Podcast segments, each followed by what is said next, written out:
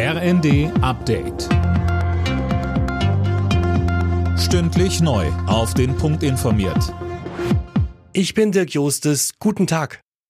Bundeskanzler Scholz hat angekündigt, der Ukraine in den kommenden Wochen weitere Waffensysteme zu liefern. Sönke Röhling, damit hat er in der Generaldebatte im Bundestag versucht, CDU-Chef Merz den Wind aus den Segeln zu nehmen. Ja, Merz hatte zuvor noch kritisiert, dass Deutschland seit einem Monat praktisch gar nichts liefert. Scholz verwies dagegen auf die Flugabwehr- und Artilleriepanzer, die allerdings noch nicht da sind. Aber er erklärte erstmals, dass man noch ein hochmodernes Luftverteidigungssystem liefern will. Damit versetze man die Ukraine in die Lage, eine ganze Großstadt vor russischen Luftangriffen zu schützen.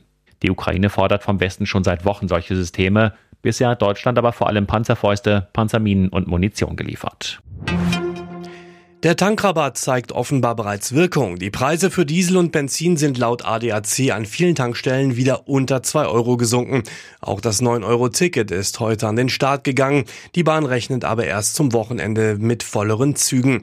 Kritik an dem Ticket gibt es unter anderem vom Fahrgastverband ProBahn. Verbandschef Detlef Neuss sagte im ZDF. Natürlich entlastet man jetzt erstmal die Pendler von den Folgen der Ukraine-Krise, aber das Geld wäre ganz sicherlich besser angelegt gewesen, wenn man es in die Fläche gesteckt hätte, wenn man es in die Infrastruktur gesteckt hätte. Das wäre nachhaltiger gewesen. Bei der Innenministerkonferenz in Würzburg dreht es sich ab heute vor allem um den Ukraine-Krieg und die Folgen für Deutschland. Zusammen mit ihren Länderkollegen will Bundesinnenministerin Faeser außerdem über den Ausbau des Bevölkerungsschutzes beraten. Ärzteverbände warnen vor Versorgungsengpässen in deutschen Kinderkliniken, vor allem weil das Personal fehlt, können viele Betten nicht belegt werden, so der Präsident der Gesellschaft für Kinder- und Jugendmedizin Dötsch in den Funke-Zeitungen.